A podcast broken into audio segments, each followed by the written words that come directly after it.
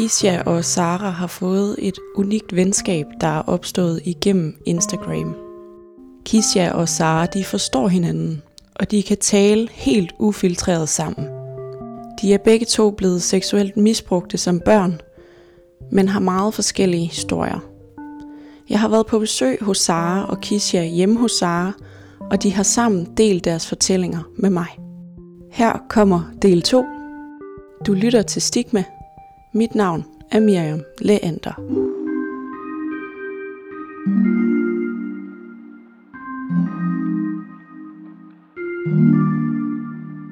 Jamen, jeg tror, at altså, den spejling, vi ligesom, eller det, det rum, vi kunne skabe for hinanden, og den spejling, øh, vi oplever i hinanden, at det, det er jo noget, vi selv har manglet. Altså igennem, altså lige helt indtil nu faktisk, indtil vi to møder hinanden, ikke Ja. også?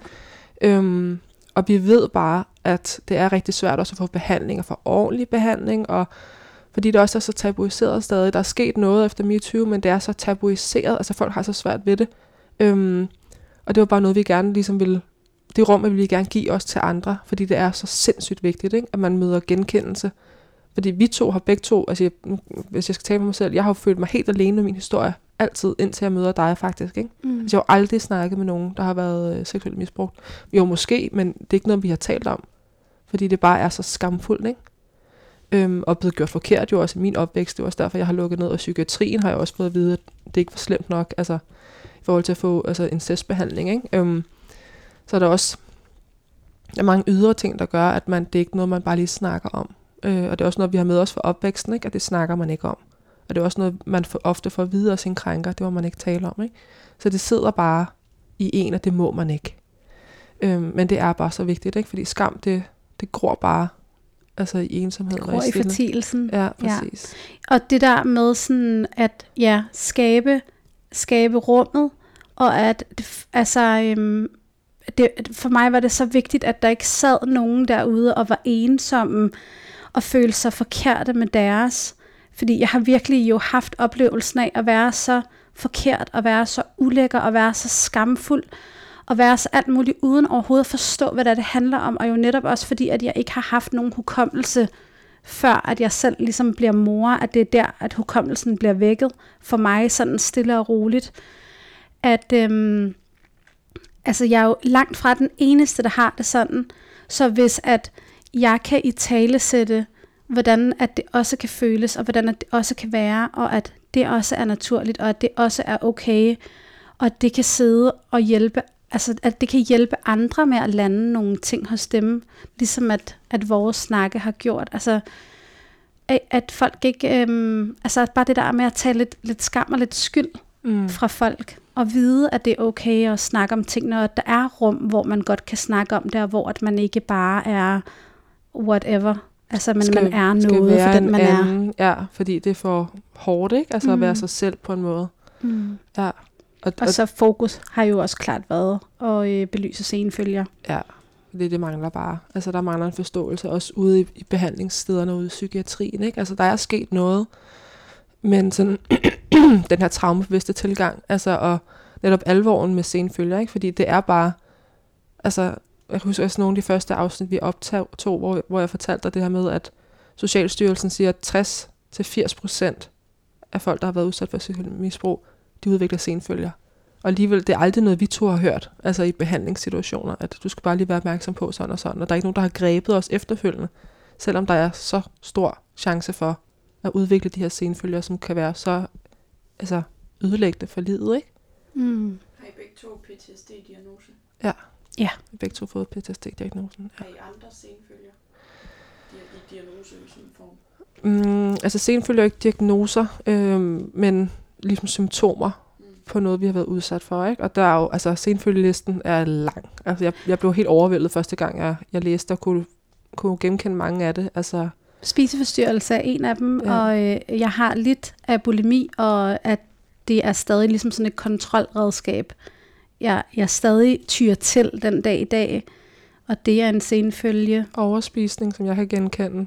Det kan også være en senfølge, ikke? Ondt i kæber og nakke, fordi man går og spænder. Øh, flashbacks, visuelle kropslige, øh, angst.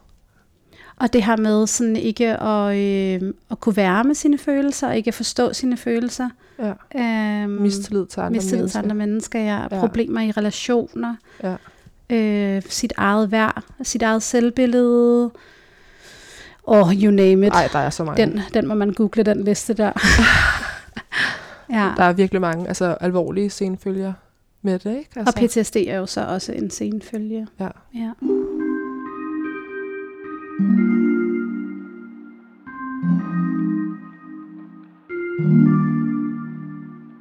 Kisja, den familie, du er vokset op i, hvordan så den ud? Øhm, jeg er vokset op i en lille familie på, eller lille almindelig familie med mor og far, og så er vi tre søskende. Øh, jeg voksede op i sådan en lille flække, øh, sådan en lille provinsby, øh, hvor at alle kendte alle. Øh, så jeg opvoksede opvokset med en far, der altid har knoklerøven ud af bukserne og drukket mange flere bajer end gennemsnittet.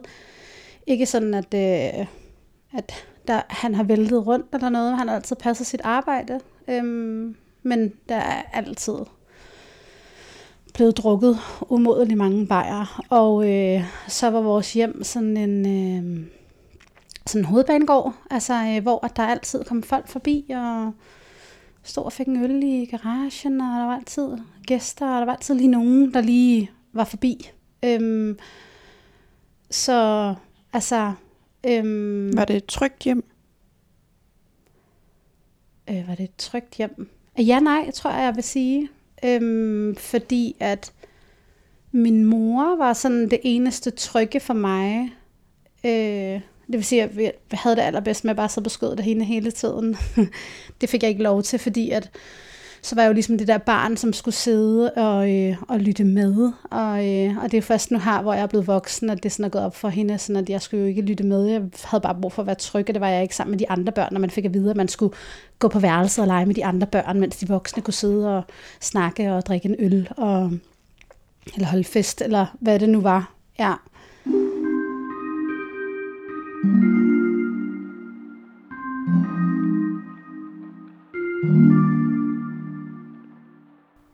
Hvornår fandt du ud af, at din hukommelse har slettet ting, der er sket for dig i din barn- barndom? Øhm, jamen, øh, i mit voksenliv, der har jeg gået rigtig meget til alternative behandlinger.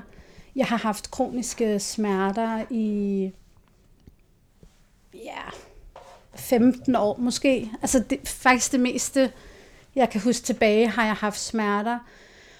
Og øhm, jeg opsøger ligesom der, går til min læge med de her smerter, bliver negligeret. Øhm, Hvor er smerterne i kroppen? jeg har smerter i min nakke og i mine skuldre. Øh, og sådan øvre ryg.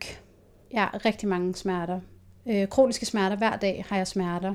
Øhm, så jeg sådan begynder at opsøge selv alternative behandlinger, eller behandlere, og går til forskellige behandlinger.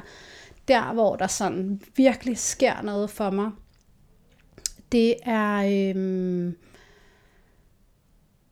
især faktisk efter, at jeg bliver mor, og faktisk også op til årene op til, at jeg faktisk bliver gravid, at jeg begynder til body SDS, og jeg er et sted i mit liv, hvor jeg har fundet en rolig mand, og for første gang nogensinde lever et roligt, altså sådan safe space liv. Altså det er første gang, jeg er i ro. Øhm, og jeg, jeg begynder at, øh, at gå til body SDS og ligesom få vækket kontakten til min krop. Og der er blandt andet sådan en episode i det her forløb, hvor at, øhm, at jeg jo bliver, kan se tilbage nu, at jeg bliver fuldstændig retraumatiseret, og hele min krop kramper op, og mine hænder kramper op sådan foran min mund. Og jeg, øh, altså jeg, jeg gør faktisk præcis det, det, det første, jeg siger til min behandler, det er, jeg tror, jeg er blevet overgrebet som barn også. Jeg har fået en pik i min mund. Og øh, fordi at hele, altså det, jeg var fuldstændig sådan, jeg kunne bare mærke, jeg har jo prøvet, altså jeg, jeg var, havde prøvet ligesom at undvige at få noget ind i min mund, som var en pik, og det minde popper ligesom op der. Og den bevægelse, din krop gjorde, det var den bevægelse, din krop også gjorde, da du prøvede at forhindre at få stukket en pik i din mund. Lige præcis. Som barn. Ja. Og efterfølgende her lukker jeg faktisk ned for det igen, fordi det simpelthen er for voldsomt, tror jeg, for mig at, at kapere. Altså, øhm, det sker sådan rimelig hurtigt under kropsbehandlingen, da vi næsten lige er startet, og hun bruger faktisk resten af tiden på simpelthen bare være der for mig, og få mit ro i nervesystem, og få min krop til ikke at krampe i den position af hænderne foran munden. Mm. Øhm, De smerter, du har haft i skuldre og i ryg, er ja. det opspændinger for samme bevægelse? Øhm, jeg har svært ved at svare på, om det faktisk lige præcis er den bevægelse. Det tror jeg ikke ene og alene, det er, nej. Okay. Men det, er en, det, er det var en bare en tanke, jeg fik. Ja. ja. Øhm, og så bliver jeg mor, og der sker jo... Altså hele min graviditet er, er dårlig. Jeg ligger sengeliggende 80% af tiden, uden overhovedet at vide, hvad, hvad det lige handler om. Jeg bliver inviteret til at, at finde, finde ro der i virkeligheden også. Ikke? Men øhm, efterfølgende øhm, får jeg det mere og mere øh, sindssygt, tror jeg, jeg vil sige. Efter du har født? Efter at jeg har født, og jeg er blevet mor.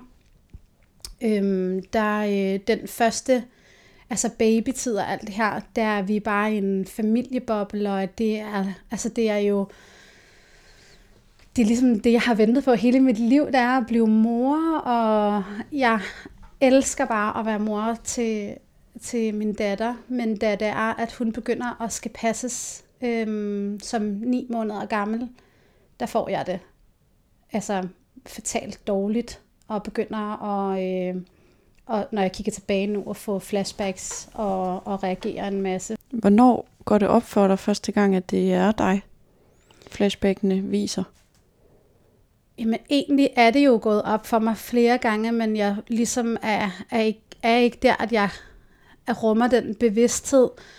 Så der, hvor at det virkelig begynder at gå op for mig, det er øh, i samspil af selvfølgelig sådan Øh, min indgangsvinkel til psykiatrien, og at jeg får hjælp. Men før at jeg når dertil, der lærer jeg Sara at kende, og hvor at vi går nogle ture, øh, faktisk ned på stranden, og vi snakker, og der, øh, der er der ligesom nogle ting, der sådan begynder at ulme. Der er ligesom nogle, der er et puslespil, der, der begynder at, øh, at samle sig. Der er nogle, nogle forskellige minder, der popper op omkring, sådan, hvad min overgrebsmand har gjort øh, over for mig øh, til mit bryllup, for eksempel, og at jeg undrer mig over de følelser, jeg sidder med i den, i den oplevelse. Og øhm, der, er sådan, der er mange ting, der vælter op, og der begynder sådan, jeg begynder at kunne trække i flere sådan,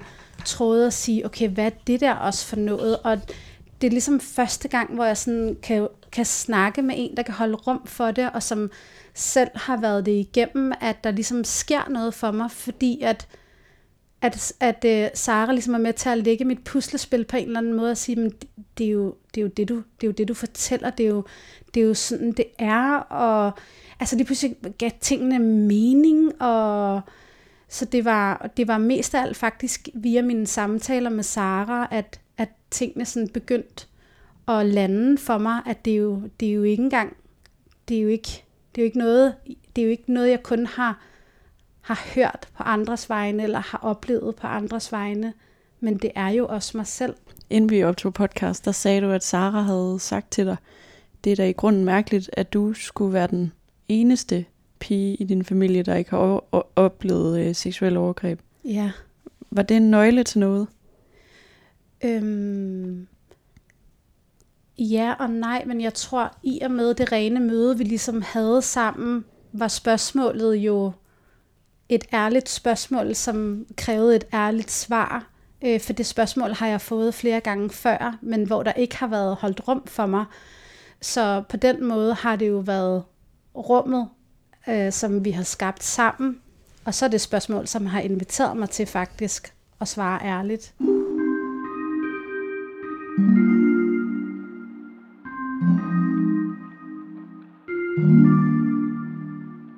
Den episode, du fortæller om til dit bryllup, hvad var det for en episode? Jamen det er, at, øhm, at når gommen går på toilettet, så er det jo rent kliché, at så skal alle mændene op og kysse på kinden. Og øh, alle mændene står ligesom legnet op på min venstre side øh, og står i kø. Og der kommer min overgrebsmand øh, ligesom ind foran mig. Og øh, altså fuldstændig skider på hele den kø, der er. Skider på, at min far sidder nogle stole længere henne. Kigger på mig og kysser mig direkte på min mund. Og det som at der vækkede noget i mig, det var de følelser, jeg ligesom var efterladt med. Og øh, det, det fyldte rigtig meget, også i vores snakke, mig og Sara snakke, fordi at, at de der øhm, altså de der følelser, jeg havde snakket med mine veninder om det også, men det var ligesom først i mødet med Sara, der sker noget genkendelse der, fordi... Hvad følte du, da han kyssede dig? Jamen, jeg, jeg følte mig stolt, jeg følte mig set, jeg følte mig anerkendt. Altså, jeg havde sådan lille pigefølelser af sådan stolthed på en måde, som jeg slet ikke kunne få til at hænge sammen med. Jeg sidder der som voksen, og at jeg føler, at det er super grænseoverskridende, at han i det hele taget kommer ind foran alle på den måde, og kysser mig på munden. Altså det hele, jeg, det hang ligesom ikke sammen, når jeg, når jeg efterrationaliserede over det. Var det sådan en varm følelse i kroppen? Det var en fuldstændig varm og genkendelig følelse, jeg fik i min krop. Og det matchede jo slet ikke overens med, hvad jeg følte i den situation, fordi jeg følte, det var helt forkert. Ja. Vidste du godt, at det var ham? Nej, på det her tidspunkt, så, øh, så vidste jeg det ikke. På det her tidspunkt vidste jeg jo heller ikke faktisk, at der sådan egentlig var sket mig noget. Jeg vidste ikke til brylluppet, og jeg tror på det her tidspunkt i min snakke, jeg har mm, med Sara, der ved jeg det godt, men jeg ved det ikke. Altså, jeg, har, stadig, jeg har stadig ikke landet den. Jeg har stadig ikke, stadig er jeg ikke der, at jeg kan tro på, at det er sandt. Fordi at, øhm, at min overgrebsmand på mange måder var et safe space for mig, og var altså et yndlingssted at komme hen, øhm, og som var et trygt sted for mig at komme hen. Og i virkeligheden var det måske det, fordi at jeg vidste, hvad der skete, når vi var andre steder, så vidste jeg ikke, om der skete noget med mig, om der skete noget med at den, der sad ved siden af mig, eller man vidste ikke, ligesom, hvad der kunne ske. Fordi at det jo vrimlede med pædofil morfar, øh, onkelen, der altid tog en på røven, øh, en anden pædofil onkel, og, og jeg kunne ligesom blive ved øh, hele vejen rundt, misbrugere, alkoholikere. Øh, så så det var, det var ligesom mit safe space, og det, det, altså det kan hjernen ligesom jo ikke forstå, og det kan den jo ikke af flere årsager. Så det tog mig, det tog mig lang tid lige at sådan lande den. Hvornår fandt du ud af, at det var ham? Der, hvor det, sådan, hvor det virkelig lander for mig, øh, der er det de her efterrationaliseringer omkring brylluppet, omkring nogle andre ting, øh, og øh, det er nogle snakke, jeg har, især faktisk med min ene veninde, øhm, og, øh, og min snakke med Sara, og så øh, den ene terapi, jeg går i. Og øhm, det er ligesom under hele den her ene terapitime, der får jeg, jeg tør ikke at tænke på, hvor mange flashbacks jeg får. Og jeg bliver faktisk også helt berørt, når jeg skal sige det. Men jeg bliver bare ved med at se ham, ham, ham, ham, ham, så jeg gik ligesom fra, ej, kan det nu også være rigtigt, og sådan, det der, den der indre barn usikkerhed i, passer det, passer det ikke, altså hele den der fortvivlelse omkring det, til at jeg, altså jeg, jeg fik så mange flashbacks, det ene efter det andet, hvor jeg bare så hans ansigt, og jeg kiggede på min terapeut, og jeg sagde sådan, altså, det, det er jo fuldstændig vanvittigt. Altså, jeg, hvis ikke at jeg var overbevist før, så er jeg det der i hvert fald nu, fordi at hun vidste, og jeg vidste, at et flashback, altså øhm, jo ikke bare er en eller anden fantasi, det er ikke ligesom en, en tanke, der popper op, eller sådan ligesom et dejligt minde, man har med, øh, med en relation. Det er et billede, der kommer duf, knivskarpt i forhold til det, øh, som der bliver sagt, og så er jeg tilbage i situationen. Hvordan føles det i kroppen at have et flashback? Det føles ligesom den rigtige situation, så det føles øh, på mange måder virkelig farligt, virkelig utrygt, og det er... Øh, det er jo sådan en blanding af ud af kroppen oplevelse, samtidig med, at man er i kroppen og gennemlever øh, en anden situation, en anden der er situation, sket. Ja. der er sket, uden at man helt forstår, at det er, det er slet ikke nu. Altså det er, det er den gang, men det føles som, at det er nu.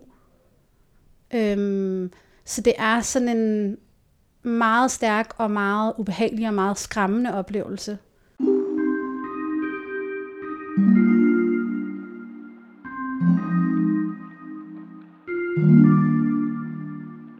Er det så flashbackene, der har fortalt dig, hvad der i virkeligheden er sket? Nej, det er det ikke ene alene.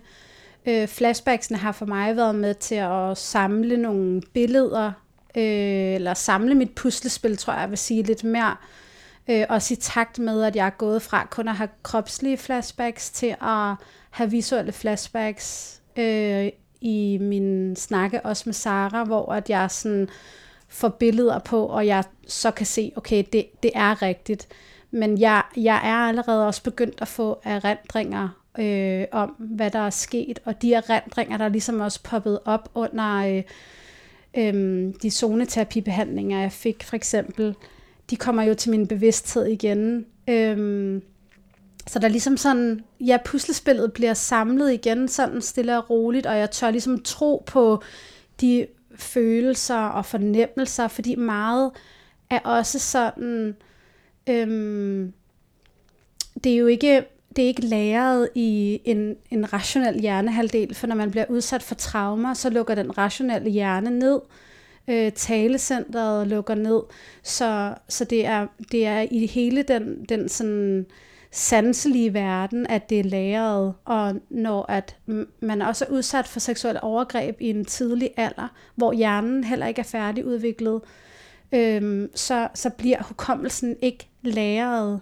i, øh, i hjernen, den bliver læret kropsligt, og det er jo ligesom hele den kropslige vækkelse, der jo sker, og hvor at, at nu, fordi at jeg er voksen, altså, og jeg har ro på, kan billederne ligesom komme frem, og erindringerne kan komme frem, og så er det det her med, sådan at jeg skulle ture tro på de erindringer, ture og tro på, at det er, det er min oplevelse, det er min virkelighed.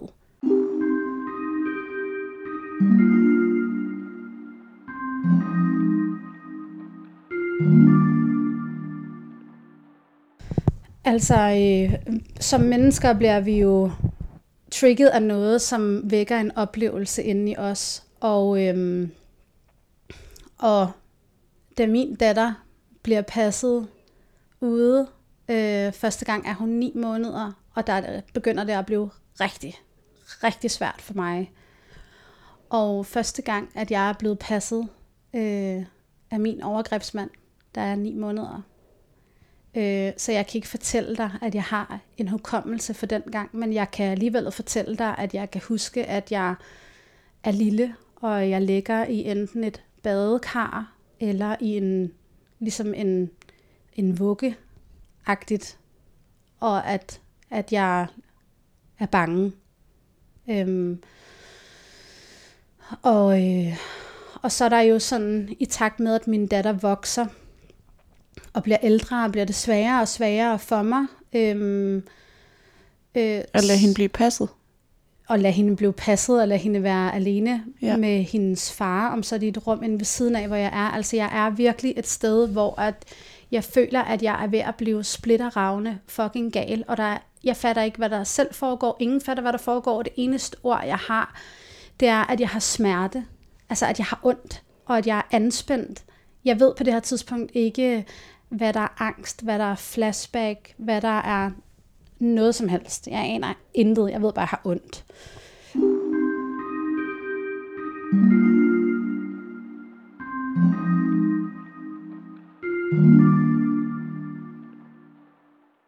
Jeg kan også huske, at jeg sådan fra øhm, er ved en toårsalderen, øh, der øh, har, har jeg nogle episoder, hvor at jeg ligesom besvimer, Øhm, og min mor tager mig til lægen, fordi hun kan ikke forstå, hvorfor at jeg besvimer.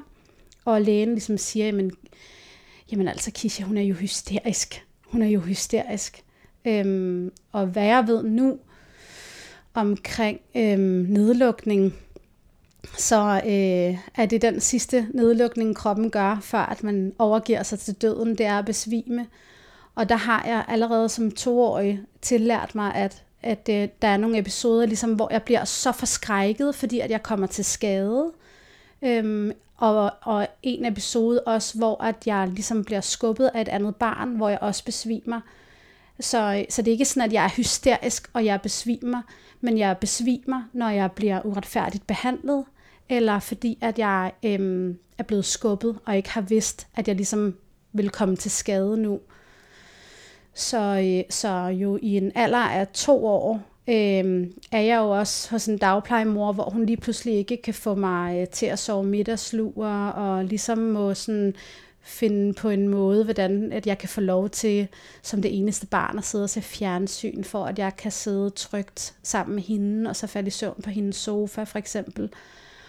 Og øhm, jeg har, jeg kan huske ud fra, hvordan at jeg ser ud, har jeg ligesom også kunne kortlægge nogle ting med min mor her på det sidste, hvor at jeg er en to år gammel, og hvor jeg bare kan huske til familiefest, at jeg bare, altså der er fare på færre, altså jeg, er ikke, jeg kan ikke henvende mig til nogen voksne, hvor at der er et safe space, øh, så jeg er ligesom bare virkelig bange, og jeg prøver at gå ind til min mor, jeg vil jo hele tiden være ved min mor, Øhm, men det hele er jo sådan top dysfunktionelt, og der er masser af alkohol, og min mor, hun er ligesom den, der skal servicere alle på det her tidspunkt.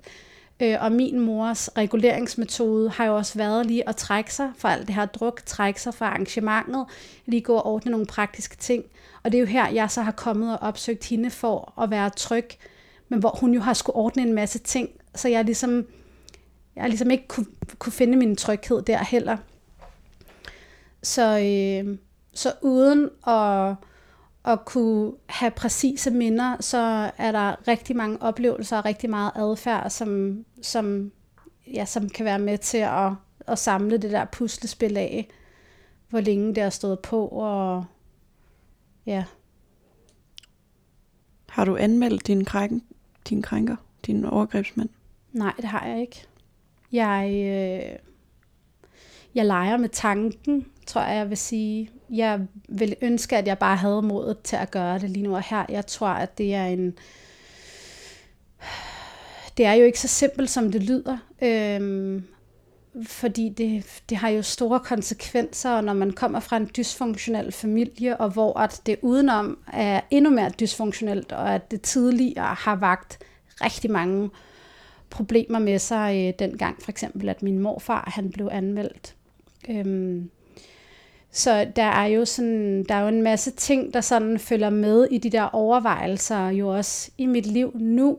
Øhm, om, er du altså, bange for, at nogen vil sige, at du ødelægger familien? Ja. Ej, jeg bliver også helt ked af det. Ja. Ja, det er jeg. Fordi at jeg har jo set det ske tidligere. Øhm, jeg har set det ske jo. Jeg har set det ske, hvor det bare ikke var mig, der gjorde det, men hvor det var en anden, der ødelagde det, på grund af de ting, der kom frem.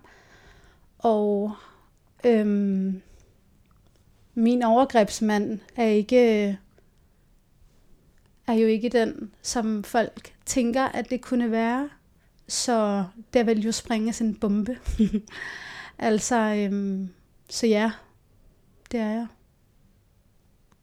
Synes du, det er retfærdigt, at du sidder med den skyld? Det er slet ikke retfærdigt, og altså lige når du stiller mig det spørgsmål, kan jeg også mærke sådan indre kriger bare blusse op i mig, og som bare får mig lyst til at altså, altså melde ham med det samme faktisk. Fordi det er da slet ikke fair, og det er jo slet ikke mit ansvar at bære overhovedet. Øhm, jeg tror, at, at vores oplevelser tidligere i familien har været, at denne her del af familien har været farlig, og fordi at man ikke har vidst, hvad de ligesom har kunne finde på at gøre. Øh, og det er jo ikke min virkelighed nu, men det er jo flashbacks, og det er jo gamle oplevelser af det pres, der bliver lagt på af, af de trusler, der har været på vores familie tidligere.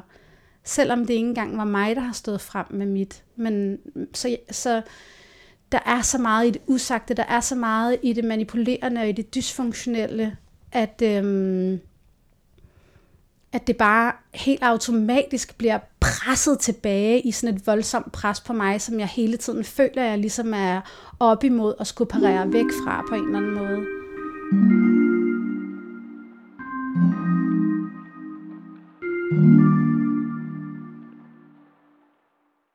Hvilke nogle konsekvenser har det i dit voksenliv, at du har oplevet de her ting? Jeg, jeg tror, det er nemmere at sige, hvilke konsekvenser det ikke har haft. Fordi at øhm, jeg har jo levet et, et liv på grænsen. Altså jeg har virkelig, jeg har, nej ikke på grænsen, jeg har levet et grænseløst liv. Jeg er ikke opvokset i et hjem, hvor at jeg har lært om grænser. Øhm, så jeg har hele tiden søgt at mærke mig selv i ekstremer. Så det vil sige, at jeg har altid skulle præstere. Jeg har arbejdet alt, alt for mange timer og 200 procent i timen. Jeg har overpræsteret med alt, hvad jeg har gjort, fordi at jeg troede, at jeg kun var noget værd for det, jeg præsterede for andre mennesker. At ligesom det, jeg kunne give, der kom på bordet, det var mit værd. Så jeg har ikke en eneste gang tjekket ind med mig selv, men altid imødekommet alle andre menneskers behov. Jeg har, jeg har levet i, øh, i forhold, hvor jeg kun har været sammen med misbrugere. Indtil jeg møder min mand for otte år siden, har jeg kun været sammen med misbrugere. Jeg har været i voldelige forhold. Jeg har øhm, i perioder drukket sindssygt meget. Øh, jeg har øhm, jeg har været i et trævemisbrug i 15 år, som jeg endelig er kommet ud af. Øhm, jeg jeg har, har øh, overgjort alting, så jeg har overtrænet, jeg har været på kostplaner, jeg har afstraffet mig selv og min krop på alle de måder, der overhovedet er mulige, øhm, men som ikke har været synlige for andre mennesker, som har været for det første, altså det har jo været lækkert øh, for mange andre i det her samfund, at jeg har kunnet sidesætte mig selv for alle dem.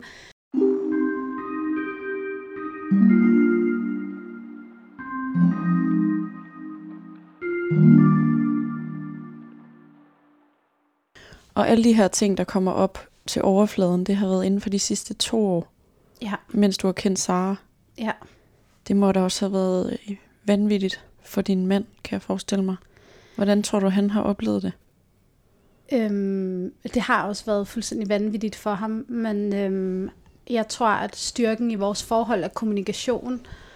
Og min gave, øh, tror jeg, er, at jeg er rigtig, rigtig god til at formidle, selvom jeg ikke selv forstår, hvad der sker. Så allerede før, at jeg får diagnostiseret PTSD, så har jeg jo fortalt ham fuldstændig, hvad PTSD er. Så da jeg ligesom får diagnosen, så er vi bare sådan, ja, ja, selvfølgelig. Øh, altså det gav jo fuldstændig mening, når vi læste om PTSD, så var det jo fuldstændig alt det, jeg har beskrevet over for ham allerede, som der sker.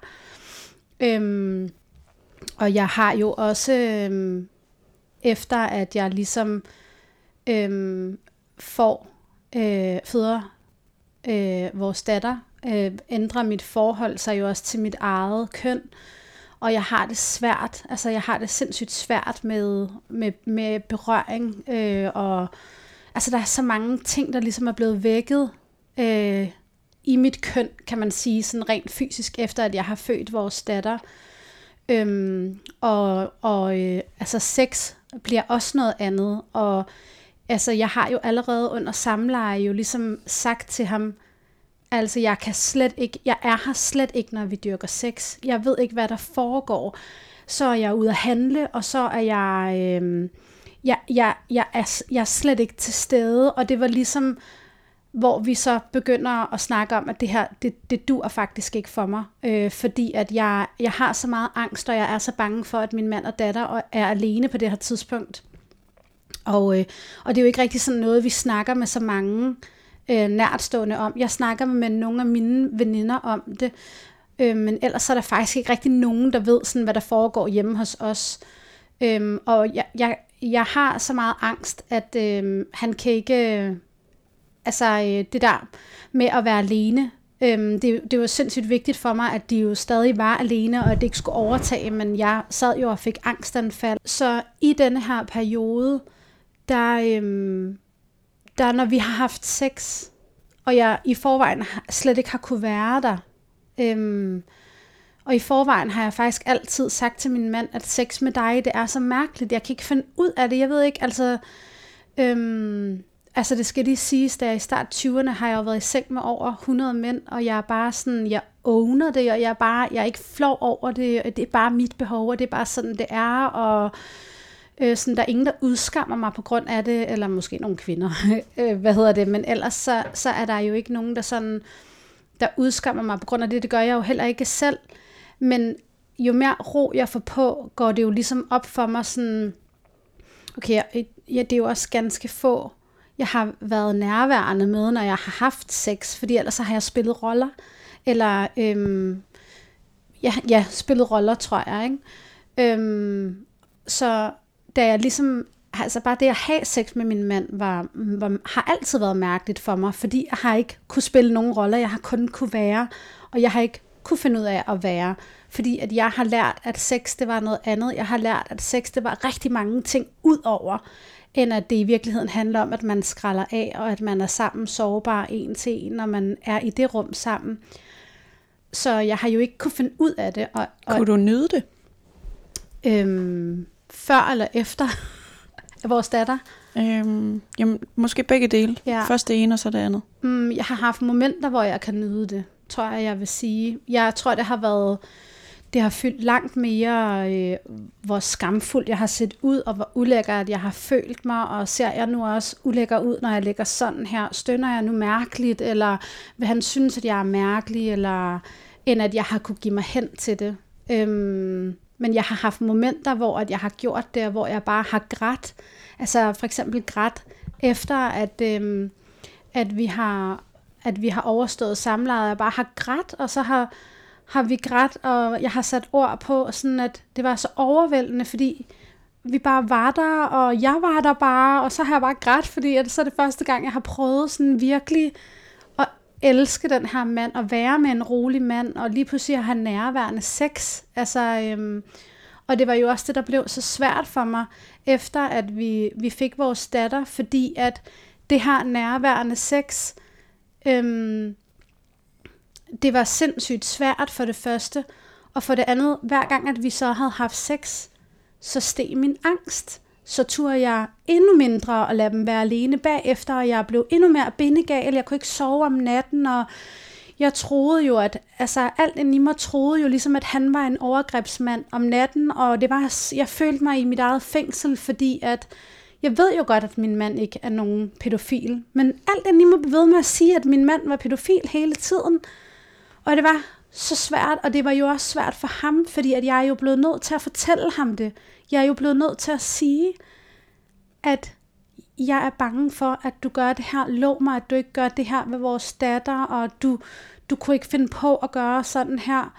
Og vi har jo siddet og grædt sammen, altså, øh, og, og han er bare så sej, og han, han har jo ikke taget det ind som noget personligt. Han har virkelig hele tiden sådan godt kunne forstå, at det er jo min historie. Det har jo intet med ham at gøre. Så han er jo også altså, fuldstændig magisk, tror jeg, jeg vil sige. Altså, øhm, men svært for ham, det har det været, og det har været svært for os begge to, men vi har haft hinanden, og vi har snakket rigtig meget sammen.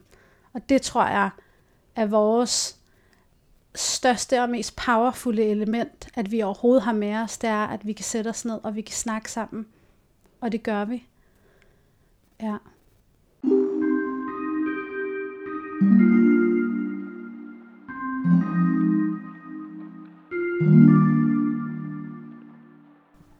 Har du fortalt dine forældre, hvad der er sket? Ja, det har jeg. Og det har jeg øh, først i år.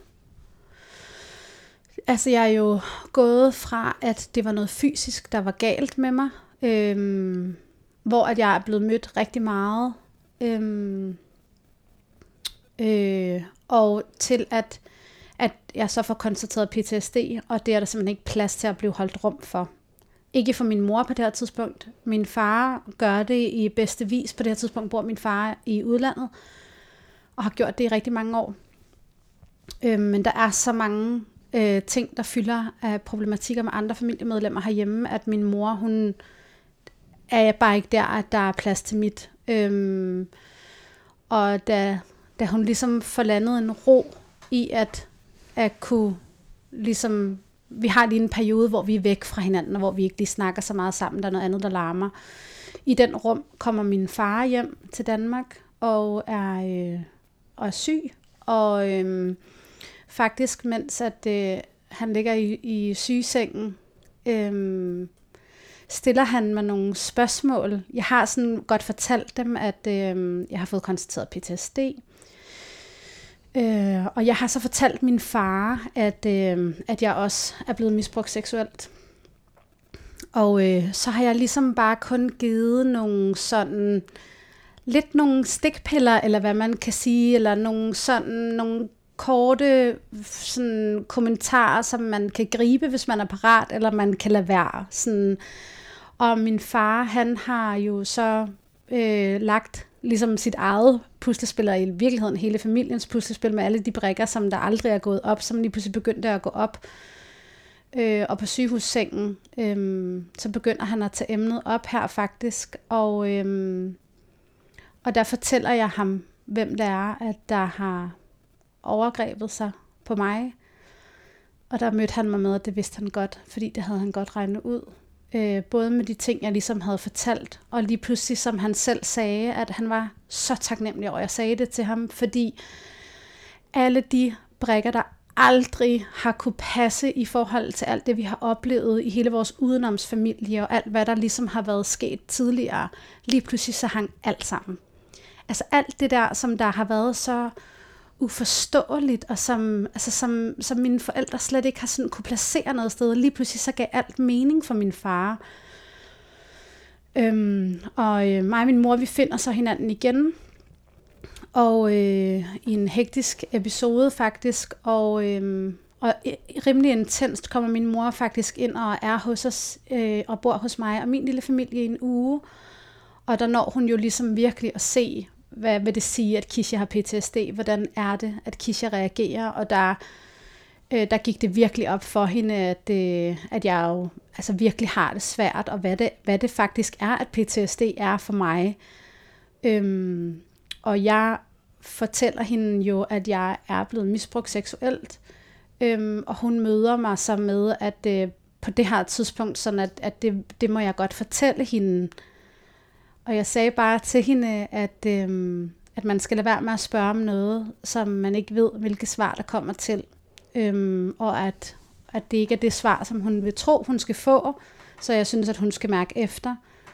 Og, øh, og det var hun glad for at have sagt, fordi at, så kunne hun godt mærke, at så var der ikke lige rum til det lige nu. Men jeg havde også allerede legnet nogle ting ud, som hun kunne tage ind til sig, og ligesom godt kunne regne ud, så hvem min overgrebsmand var. Øh, og det fanger hun først en dag i bilen, hvor jeg simpelthen må sige, stop. Nu vil jeg ikke høre mere om de her mennesker. Du skal ikke fortælle mig øh, om de her mennesker. De her mennesker skal ikke vide noget om mit liv. Jeg vil gerne have, at du stopper det. Okay, sagde hun. Og så snakkede vi ikke mere om det lige der, og det var så rigtigt for os begge to ikke at snakke mere om det lige der. Men der, der forstod hun godt indirekte, hvem det var. Og det har jo så efterfølgende givet os muligheden for at sidde og øh, snakke om det, kortlægge en masse ting, fordi mine folk har troet på mig med det samme, fordi at ikke kun for mig var der et puslespil, der gik op, men det var der jo også for dem. Og jeg blev bare mødt, og jeg blev bekræftet, og vi kunne vi har kunnet kortlægge så mange ting sammen. Altså, øh, min mor har kunne være med på sådan på min, hvor gammel jeg har været, på at hun har kunne ligesom tænke tilbage på nogle ting, og vi har ligesom kunne samle mit puslespil meget bedre. Øhm, og det har været en rigtig, rigtig rar oplevelse. Ja, men det er også bare sindssygt, ikke, egentlig. Altså, det overvælder mig bare også lige nu, at det sådan, det er jo, det er jo, altså, det er så tæt på, det her jo. Altså, det er jo nærmest lige sket. Og det er jo så sindssygt, at det så bare kan sidde og snakke om det. Det bliver også sådan lidt overvældet over nu. Fordi i det, jeg sidder og siger det nu, og det er ikke bare, at det vi selv laver, så kan jeg godt mærke sådan, okay, det er jo bare, det er jo ikke engang et halvt år siden det her. Altså sådan, det er vildt nok. Jeg bliver sgu også stolt af mig selv. Det skal du også være. Det skal du virkelig.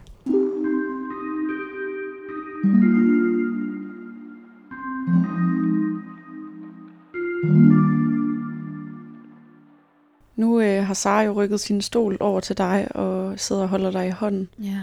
Hvorfor har du brug for det? Øhm, fordi jeg kunne mærke, at det var sindssygt svært at være til stede i rummet. At jeg blev ved med at dissociere og få flashbacks og forsvinde hele tiden.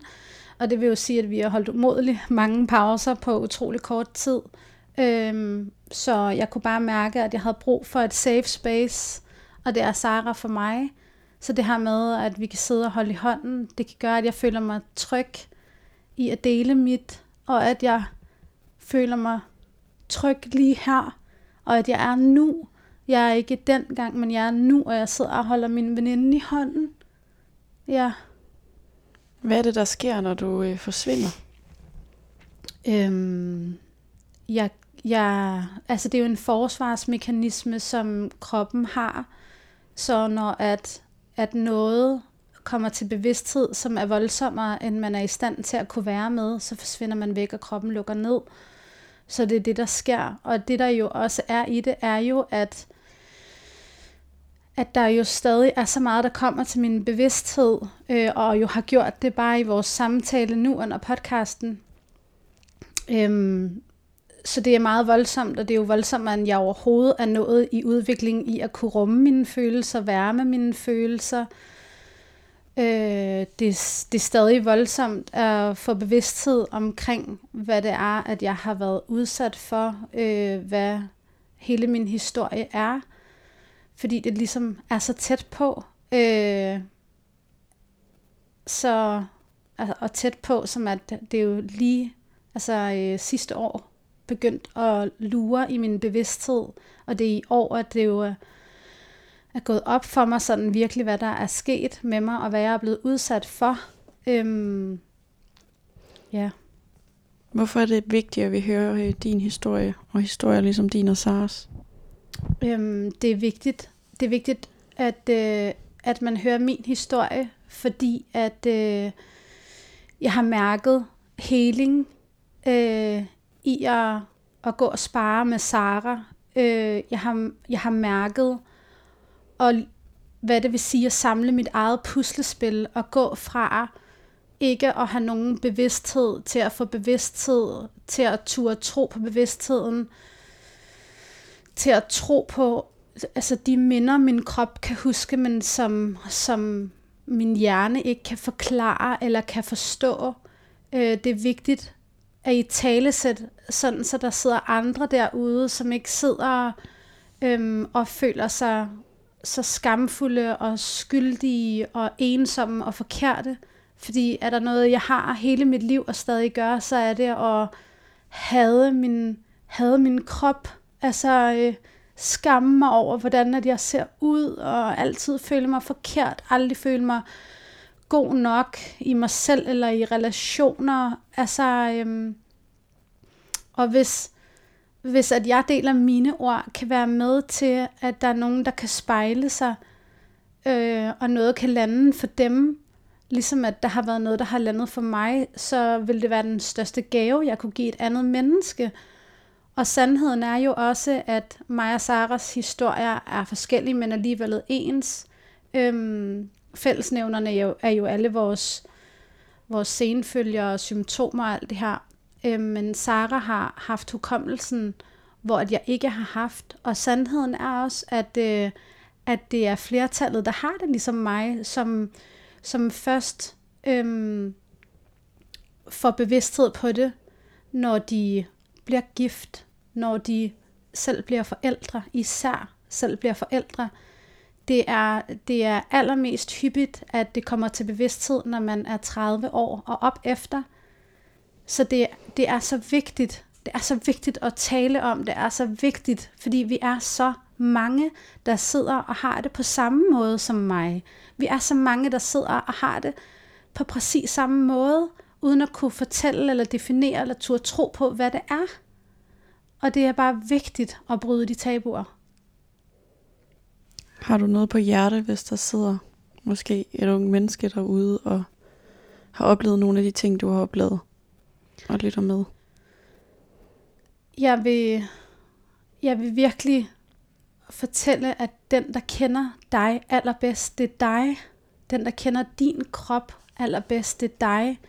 Der er ikke nogen andre, som kan fortælle dig, hvad din oplevelse er. Det ved, det ved du selv. Men at, øhm, at det kan være en svær rejse at være på alene.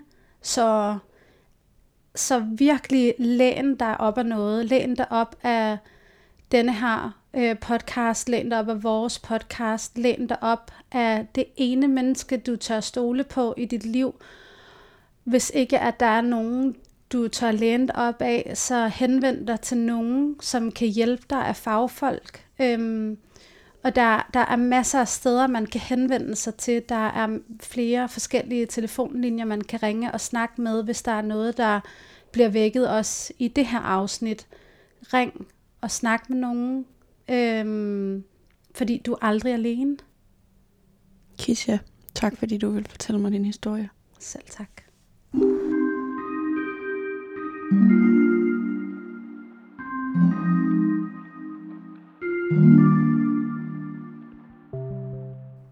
Du har lyttet til anden del af en todelt episode af Stigma med veninderne Sara og Kisha om seksuelle overgreb i barndommen.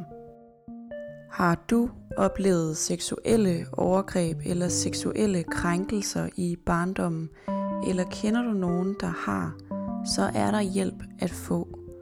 Du kan kontakte organisationen Kvisten, eller Center for Seksuelt Misbrugte, eller Landsforeningen Spor, eller Foreningen Liva for gratis rådgivning. Det var ugens nye stigmefortælling. Du kan altid høre flere stigmefortællinger i din foretrukne podcast-app.